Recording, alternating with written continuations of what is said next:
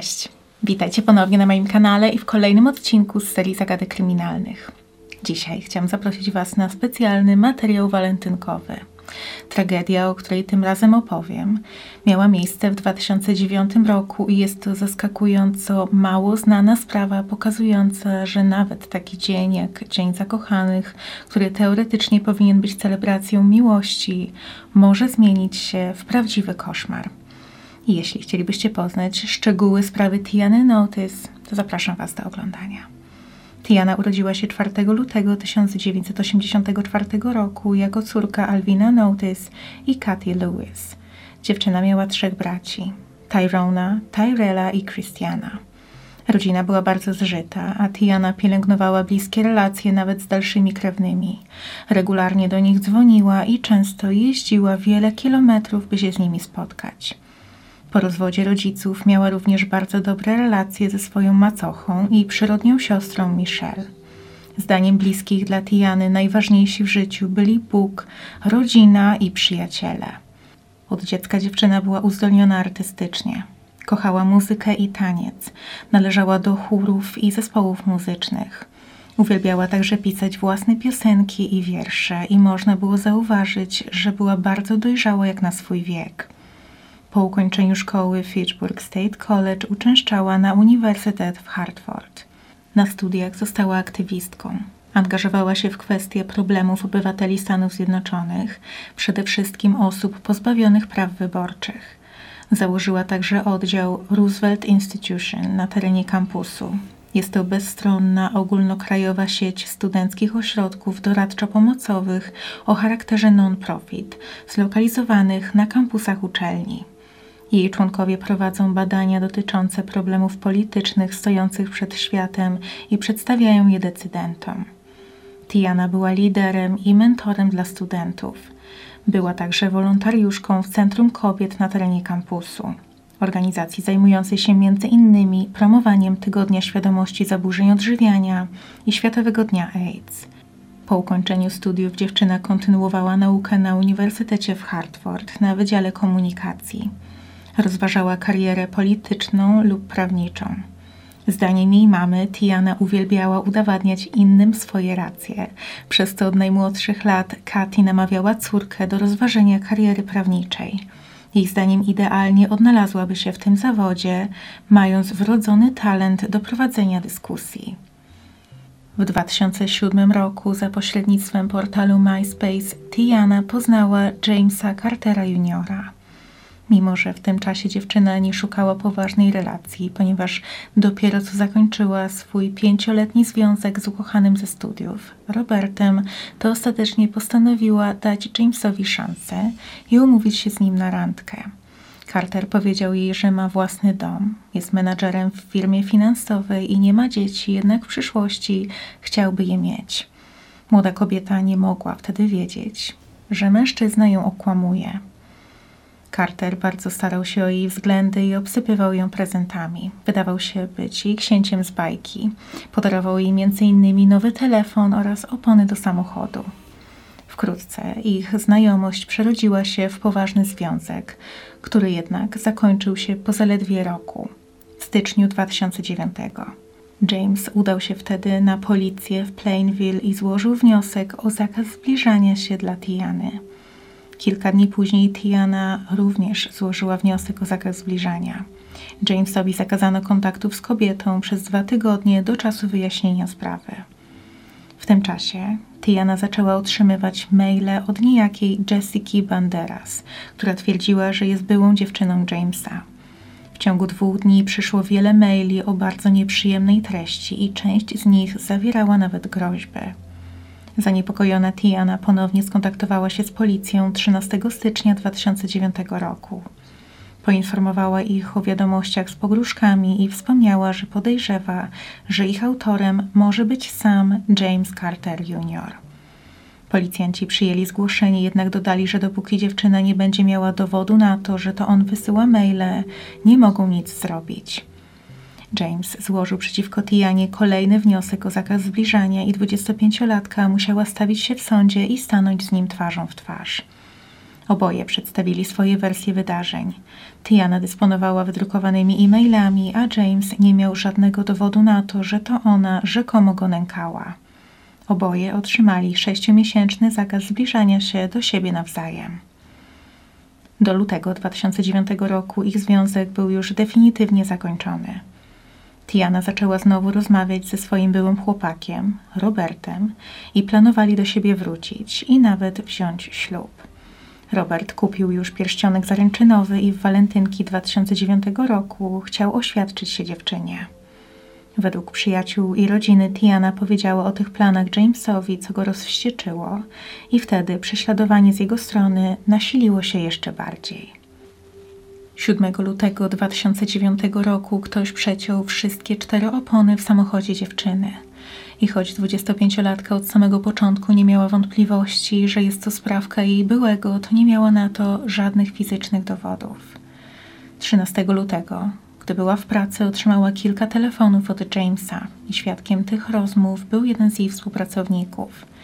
Carter, dzwoniąc do niej, złamał postanowienia sądowego zakazu zbliżania się i kontaktu i Tiana postanowiła zgłosić to na policję. Jednak, gdy zadzwoniła na posterunek w Plainville, poinformowano ją, że musi udać się na posterunek w Waterbury, bo to właśnie tam znajduje się jej miejsce pracy. Po skończonej zmianie Poszła na komisariat, jednak tam dowiedziała się, że nie wierzą, że ten zakaz zbliżania jest prawdziwy i potrzebują, żeby policja z Plainville przesłała im go faksem. Wieczorem około 19.20 Tiana wróciła do domu i tam znalazła liścik od Jamesa, w którym błagał ją, aby do niego wróciła. Napisał w nim także: Tiana, wybacz mi, nigdy cię nie oszukałem. Jeśli kłamie, niech Bóg odbierze mi życie. Wybacz mi wszystko inne, co zrobiłem. Dziewczyna oczywiście nie miała zamiaru przychylić się do prośby byłego, jednak ucieszyła się, widząc list. Dzięki temu miała fizyczne dowody, które mogły skłonić policję do aresztowania mężczyzny.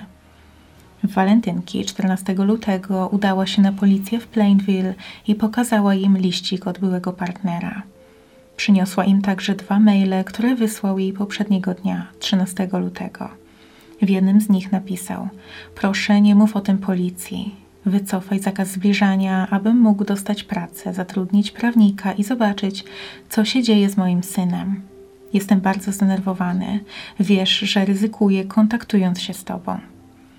Policjanci zaakceptowali te dowody i zapewnili, że aresztują Jamesa, co jednak ostatecznie się nie stało. Zamiast tego zadzwonili do niego i poinformowali o tym, że Tiana u nich była i że jeśli ponownie naruszy zakaz zbliżania, to go aresztują. W trakcie tej rozmowy mężczyzna zaprzeczył, jakoby wysyłał wiadomości do byłej. Dodał, że nigdy nie naruszył zakazu zbliżania się i wie, że obowiązuje go całkowity zakaz kontaktu i od początku go respektuje. Po wizycie na komisariacie Tiana poszła prosto do domu, wierząc, że jest już bezpieczna. Zadzwoniła do swoich bliskich i z ulgą poinformowała ich, że James w końcu zostanie aresztowany. Robert, jej ówczesny chłopak, był w tym czasie chory, dlatego nie mogli spędzić razem walentynek, jednak rozmawiali przez telefon i umówili się na spotkanie w następnym tygodniu. Tiana miała zamiar zrobić pranie, a później pojechać do domu swojej mamy na weekend. Jednak wkrótce te plany miały legnąć w gruzach. O 21.41 14 lutego 2009 roku 25-latka zadzwoniła pod numer alarmowy 911 i krzycząc powiedziała, że wykrwawia się na śmierć i że została dźgnięta przez swojego byłego nożem. Dziewczyna leżała wtedy na chodniku przed swoim domem w kałuży krwi. James uciekł z miejsca ataku, jednak niedługo później, podczas rozmowy telefonicznej ze swoim bratem, przyznał, że właśnie kilkukrotnie dźgnął Tianę i że na koszulce i spodniach ma jej krew. Kiedy na miejsce dotarło pogotowie i policja, Tiana była nieprzytomna. Funkcjonariusz Matthew Damor zapamiętał, że leżała na plecach i nie była w stanie mówić. Peter Pietrunti, sąsiad kobiety, powiedział policjantom, że widział czarnego PT Cruzera z przyciemnianymi szybami wyjeżdżającego w pośpiechu z parkingu. Tiana została przewieziona do szpitala, gdzie rozpoczęto walkę o jej życie, jednak niestety było za późno. Dziewczyna zmarła niemal od razu. O północy do szpitala dotarli jej rodzice. Chirurdzy próbowali wszystkiego, w tym wewnętrznego masażu serca na otwartej klatce piersiowej, jednak bez skutku. Ojciec dziewczyny, Alvin Notis, powiedział, że miała rany kłute na całym ciele i straciła za dużo krwi. Późniejszy raport koronera wykazał, że została dźgnięta w sumie 18 razy i jeden z ciosów został zadany w serce. Inny odciął jej kawałek palca. Tiana straciła życie zaledwie 10 dni po swoich 25 urodzinach. W ciągu ostatnich tygodni swojego życia złożyła aż 30 skarg na policję, jednak funkcjonariusze całkowicie ją zawiedli i nie udało im się zapobiec tragedii mimo jej wielokrotnych apeli o pomoc. Niecałą godzinę po śmierci dziewczyny James Carter Jr. został zatrzymany. Sam zadzwonił na policję w Plainville, gdy dowiedział się, że jest poszukiwany, jednak w momencie swojego aresztowania wydawał się być zaskoczony. Funkcjonariusz Denis Adams zeznał, że gdy wprowadził zatrzymanego do radiowozu, ten zapytał, o co w tym wszystkim chodzi. Jednak, jak później ustalono, nie był pod wpływem żadnych substancji odurzających. W oczekiwaniu na proces sądowy wyznaczono kaucję w wysokości 2 milionów dolarów, gdyby James chciał pozostać do tego czasu na wolności. Groziło mu od 20 do 60 lat więzienia. W ramach Miesiąca Świadomości Przemocy Domowej 20 października zorganizowano czuwanie przy świecach w intencji Tiany Notice. Proces Jamesa rozpoczął się w październiku 2011 roku. Dowody na winę oskarżonego były przytłaczające. Kamera zainstalowana przez ojca ofiary nagrała moment pojawienia się sprawcy. Jednak najważniejszym dowodem było oczywiście zeznanie samej Tiany, której przed śmiercią udało się zadzwonić na policję i wskazać oprawcę. Dodatkowo młodszy brat Cartera, Brandon i jego dziewczyna, Nikia Fulton, zeznali, że James zadzwonił do nich zaraz po morderstwie i przyznał się do tego, co zrobił. Motyw w tej sprawie również nie był tajemnicą. Prokurator podczas swojej przemowy stwierdził, że jest to historia stara jak świat. James wychodził z założenia, że jeśli on nie może mieć Tiany, to nikt inny także nie będzie jej miał. Przedstawiono także dowody na to, że liczne e-maile od Jessica Banderas były wysyłane do ofiary z komputera oskarżonego, zaczynając od 10 stycznia 2009 roku, a Jessica Banderas tak naprawdę nigdy nie istniała. Oskarżonego poddano badaniu psychologicznemu i przed sądem psycholog zeznał, że Carter cierpiał na depresję oraz tzw. Tak stan okresowego zaburzenia eksplozywnego, charakteryzujący się nagłymi, niekontrolowanymi atakami gniewu. Psycholog sugerował, że to właśnie było przyczyną wybuchu gniewu i ataku nożem 14 lutego 2009. Zdaniem psychologa klinicznego i sądowego Andrew Meislera nic nie wskazywało na to, że zachowanie sprawcy 14 lutego było zaplanowane. Powiedział również, że James miał paranoję i odczuwał presję wynikającą z narastających problemów finansowych i braku pracy. Opisał go jako kruchego psychicznie i stwierdził, że pod wpływem stresu oskarżony ma skłonności do utraty kontroli. James powiedział Meisslerowi, że pamięta jak tamtej nocy wziął nóż kuchenny i prowadził auto, jednak nie pamięta niczego więcej. Sam Carter zaprzeczał jednak, jakoby miał jakiekolwiek problemy natury psychicznej. W teście Rorschacha, czyli teście plam atramentowych, James ani razu nie powiedział, że widzi człowieka, co zdaniem doktora Meislera było bardzo nietypowe. Po przeczytaniu licznych wpisów Cartera, które umieszczał w internecie oraz listów, które pisał będąc w więzieniu, lekarz zauważył, że mężczyzna często wygłaszał przesadzone i pompatyczne oświadczenia i że miał bardzo duże mniemanie o sobie. Podobno James uważał, że został wrobiony i że jest prześladowany. Przed sądem przeczytano również kilka listów, które zostały przechwycone, a zostały napisane przez Jamesa, gdy przebywał w więzieniu. W pierwszym z nich, z 3 czerwca 2009 roku, zaadresowanym do Jamesa Johnsona, Carter napisał, że nie żałuje tego, co zrobił. W drugim liście z 7 czerwca 2011 roku, napisanym do jego ojca, Jamesa Cartera seniora, obwiniał Tinę o zawyżanie rachunków. Napisał innymi: Cieszę się, że nie żyje i mam nadzieję, że płonie w piekle z widłami wielkimi jak Teksas. Wyraził także złość w stosunku do bliskich swojej ofiary, pisząc: Tiana i jej rodzina stoją mi na drodze i należy dać im nauczkę. Ludzie umierają, bo nie wiedzą, kiedy się wycofać. Przedstawiciele dwóch firm ślusarskich zeznali, że dzwoniono do nich z telefonu komórkowego Jamesa Cartera Jr. 14 lutego 2009 roku na krótko przed śmiertelnym pchnięciem nożem Tiany. Alphonse Sod, dyrektor generalny USA Locksmith w New Jersey, powiedział, że rozmówca, który przedstawił się jako John, zadzwonił około 21.30 i powiedział, że zatrzasnął się w mieszkaniu pod adresem 140 Whiting Street w Plainville. Był to adres mieszkania Tiany Notice. James próbował także dodzwonić się do Eleny Hagishi, współwłaścicielki All American Locksmith. Kobieta prowadziła wtedy inną rozmowę i nie mogła odebrać, a gdy próbowała oddzwonić około 21.20, nikt nie odpowiadał. W sumie powołano ponad 30 świadków. Wśród nich był także biegły sądowy, który zeznał, że plama krwi na dżinsach Cartera zawierała DNA Tiany. Prokurator Paul Rotriotti przedstawił ławie przysięgłych około 80 dowodów w sprawie w tym nagranie rozmowy z dyspozytorem 911, na którym 25-latka mówi, że jej były chłopak właśnie ją dźgnął. Ława przysięgłych obejrzała także nagranie z monitoringu przed domem ofiary, na którym widać krzyczącą i uciekającą przed napastnikiem Tianę. 13 kadrów wyciągniętych z nagrania przedstawiało napastnika, który niezaprzeczalnie wyglądał tak samo jak osoba zasiadająca na ławie oskarżonych. Ostatecznie James Carter Jr. został uznany za winnego i 13 stycznia 2012 roku usłyszał wyrok 60 lat pozbawienia wolności, co jest maksymalną możliwą karą dopuszczalną w stanie Connecticut.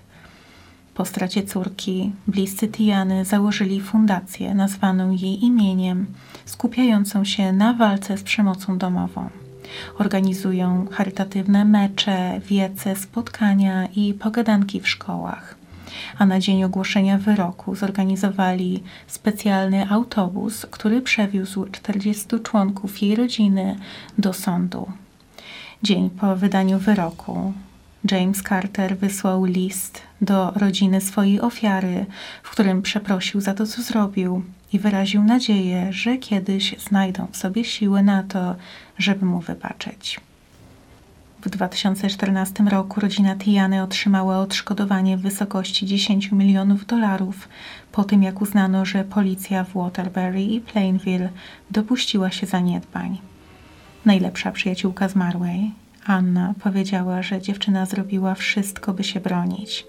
Nosiła ze sobą gaz pieprzowy, założyła monitoring, dokonała pomiarów, by wiedzieć na jaką odległość James może się do niej zbliżyć i w ciągu dwóch miesięcy zgłaszała na policję każdy incydent, ale niestety to nie wystarczyło, ponieważ to właśnie policja zawiodła w tej sytuacji najbardziej. Jeszcze w 2012 roku James odwołał się od części swojego wyroku dotyczącego złamania zakazu zbliżania się.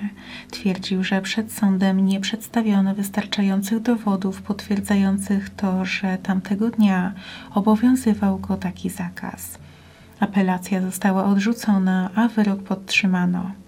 Sąd odrzucił wniosek na podstawie zeznań kaprala Patricka Bodena z Departamentu Policji w Plainville, który potwierdził, że skazany znajdował się w tym czasie w bazie osób objętych zakazem zbliżania.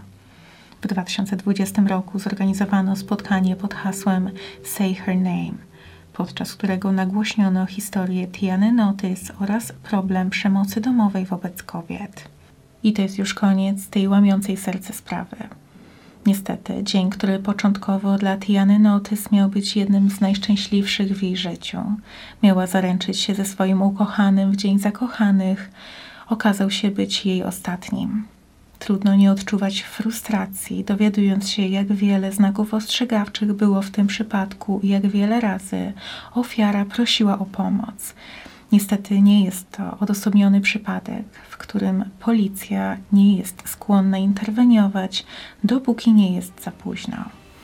Bardzo Wam dziękuję za obejrzenie tego specjalnego walentynkowego odcinka. Jeśli macie propozycje, o jakich innych sprawach mogłabym powiedzieć w kolejnych odcinkach z tej serii albo miniserii o sektach, dajcie mi proszę znać w komentarzach pod tym odcinkiem albo wiadomościach na Instagramie. Do zobaczenia niedługo. Cześć.